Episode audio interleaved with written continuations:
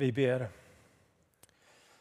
Tack Herre att vi har fått möjligheten att dela med oss av det vi på sätt och vis har fått ifrån dig.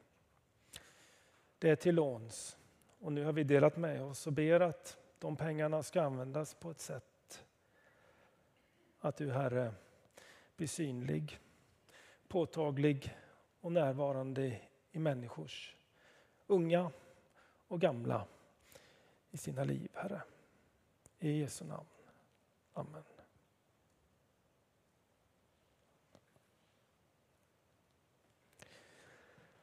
Var inte rädd, det finns ett hemligt tecken. Det är Ylva Eggehorn som har skrivit dikten som den var från början. Hon berättar själv att eh, tidigt 70-tal mötte hon en polsk judisk familj på Sigtunas gästhem. Ja, det var bara far och dotter som var kvar i livet. Och hon kom i kontakt med den här dottern och kände att hon ville hjälpa henne på något sätt med alla de frågor hon hade. Så hon bad till Gud om att få en dikt.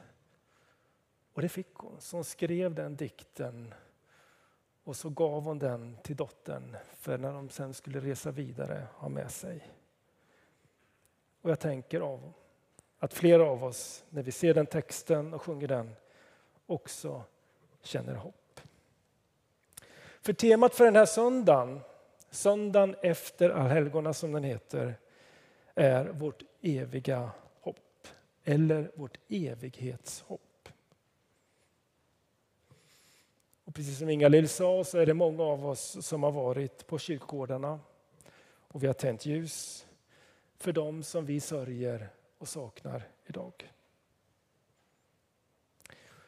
Är det inte lite märkligt att hur kolsvart den där novemberkvällen är när vi står där vid kyrkogårdsmuren och ser de där små taniga ljuslågorna att de faktiskt tränger igenom mörkret. Och för en del av oss blir det ord om hopp. Vid den här tiden förra året så såg jag, jag tror det var på sociala medier, hur Svenska kyrkan hade en slogan där det stod Det finns ett liv efter döden också för dem som är kvar. Min predikan idag handlar mest om livet för oss som är kvar. Texten jag ska läsa är en av evangelietexterna. Den är från Johannes evangeliets sjätte kapitel.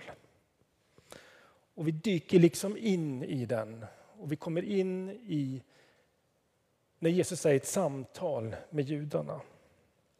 Dagen innan så har Jesus gjort det här kända brödundret när han av två fiskar och fem bröd plötsligt har sett till att 5000 har ätit sig mätta.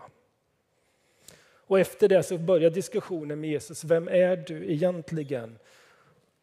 Och många, trots det de har varit med om, har svårt att tro och ta till sig det Jesus säger att han skulle vara av Gud. Man ställer alla möjliga frågor till honom hur man ska leva och hur han faktiskt kan säga att han själv är livets bröd. Det står så här. Jesus säger alla som Fadern ger mig ska komma till mig och den som kommer till mig ska jag inte visa bort. Ty jag har inte kommit från himlen för att göra vad jag själv vill utan för att göra hans vilja som har sänt mig. Och detta är hans vilja som har sänt mig, att jag inte ska låta någon gå förlorad av dem som han har gett mig, utan låta dem uppstå på den sista dagen. Ty detta är min faders vilja, att alla som, sonen, alla som ser sonen och tror på honom ska ha evigt liv och jag ska låta dem uppstå på den sista dagen.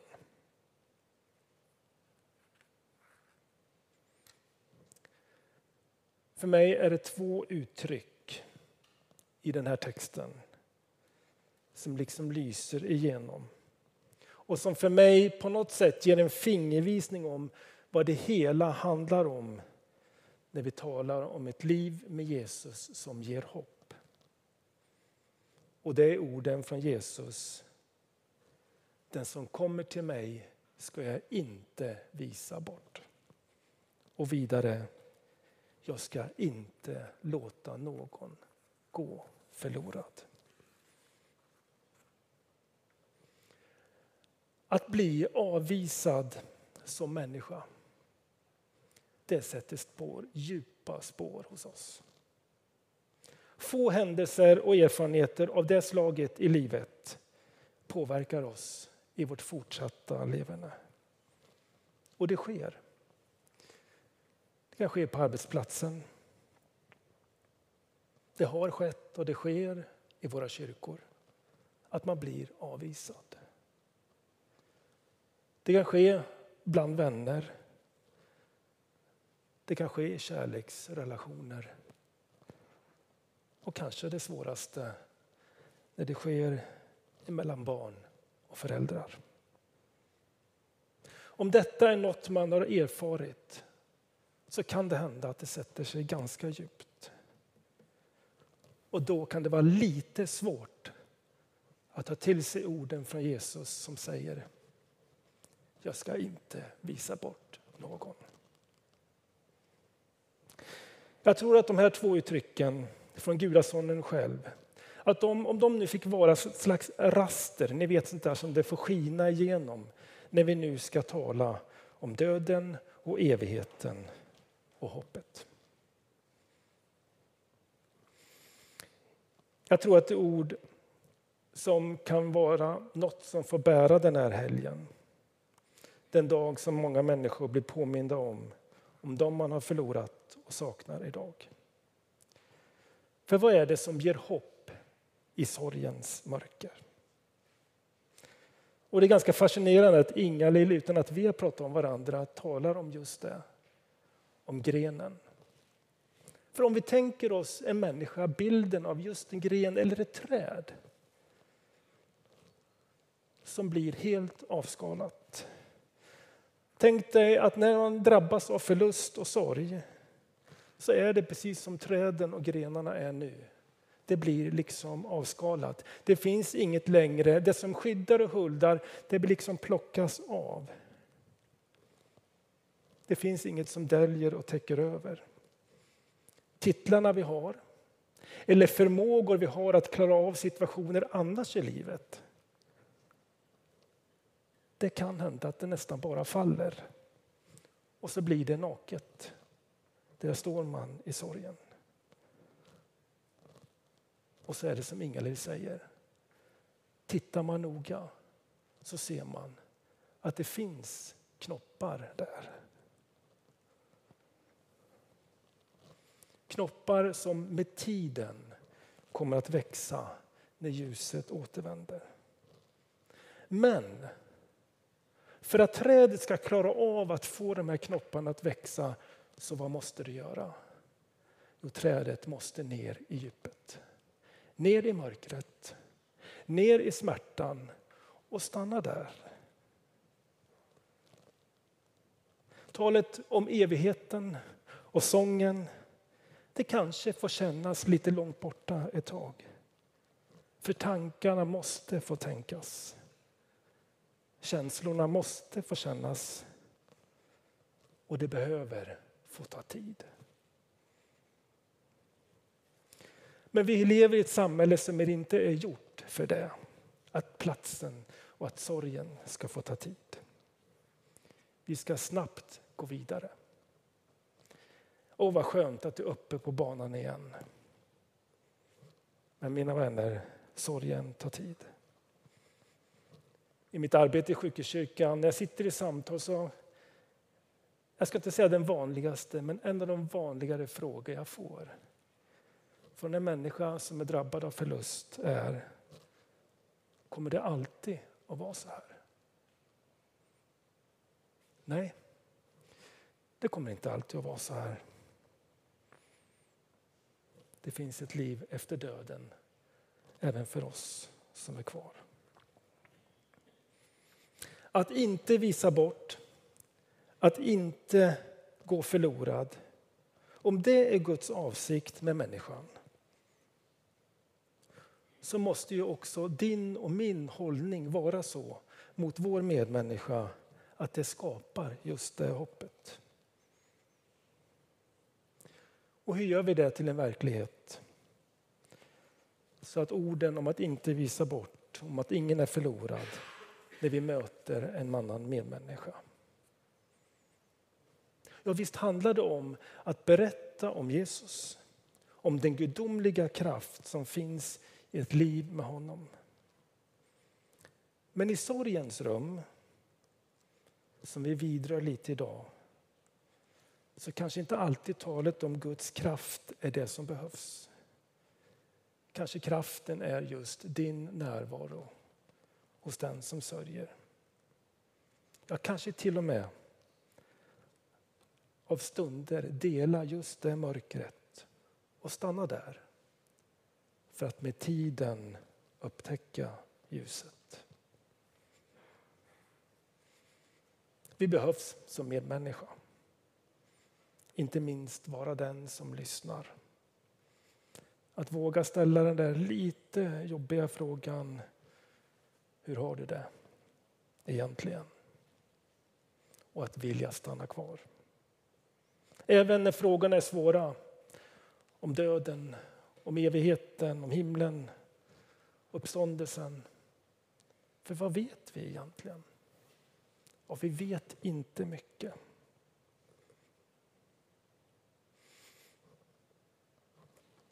Den här bibeln står det mycket i. Den är tjock. Men det står väldigt lite om livet efter detta. Det handlar mest om livet här och nu. Men att det finns, det står tydligt. Och beskriva det blir ibland platt och svårt. Jag tyckte för detta biskopen i Stockholm, Caroline Krook, sa något klokt att vi saknar en dimension, säger hon, när vi ska prata om evigheten. En dimension. Ja, men sa hon, jag brukar göra så med mina konfirmander, att jag, de får, får göra en övning. Tänk er, säger hon till dem, att ni möter en människa som har legat i koma, på något sätt vaknar till igen och har inte koll på någonting. Och för den här människan ska du förklara vad ett hus är. Men du får bara använda två dimensioner, det vill säga höjden och bredden. Det blir ganska svårt. Ja, du kan ju tala om att det är så här högt och det är så här brett och det finns fönster. Men vad är ett hus? Ja, det är inte förrän man går in i det, ser djupet, som man kan upptäcka, ah, det här är ett hus.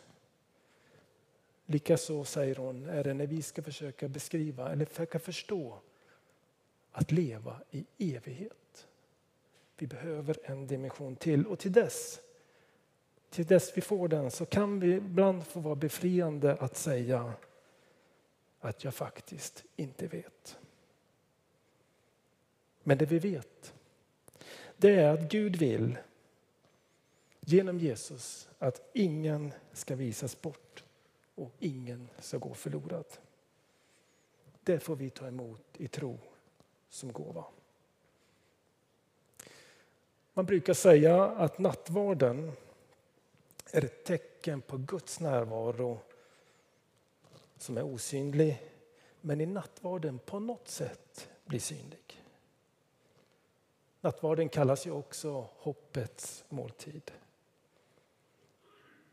Där får vi ta emot enkelt bröd, men samtidigt detta märkliga mysterium, ta emot livets bröd från Jesus. Där både livet, döden och evigheten är med. Och idag finns också orden från Jesus att inte någon ska visas bort. Inbjudan gäller alla att delta i måltiden. Det har inte alltid varit så i vår tradition. när jag växte upp i Leksands missionsförsamling och det var dags för nattvard. Då gick en del människor ut, för de var inte medlemmar. Nattvarden delades bara till dem som var medlemmar. Traditionen var sån. Men så är det inte här. Var och en som på något sätt vill söka sig närmare Jesus Kristus är delad och välkommen att vara med.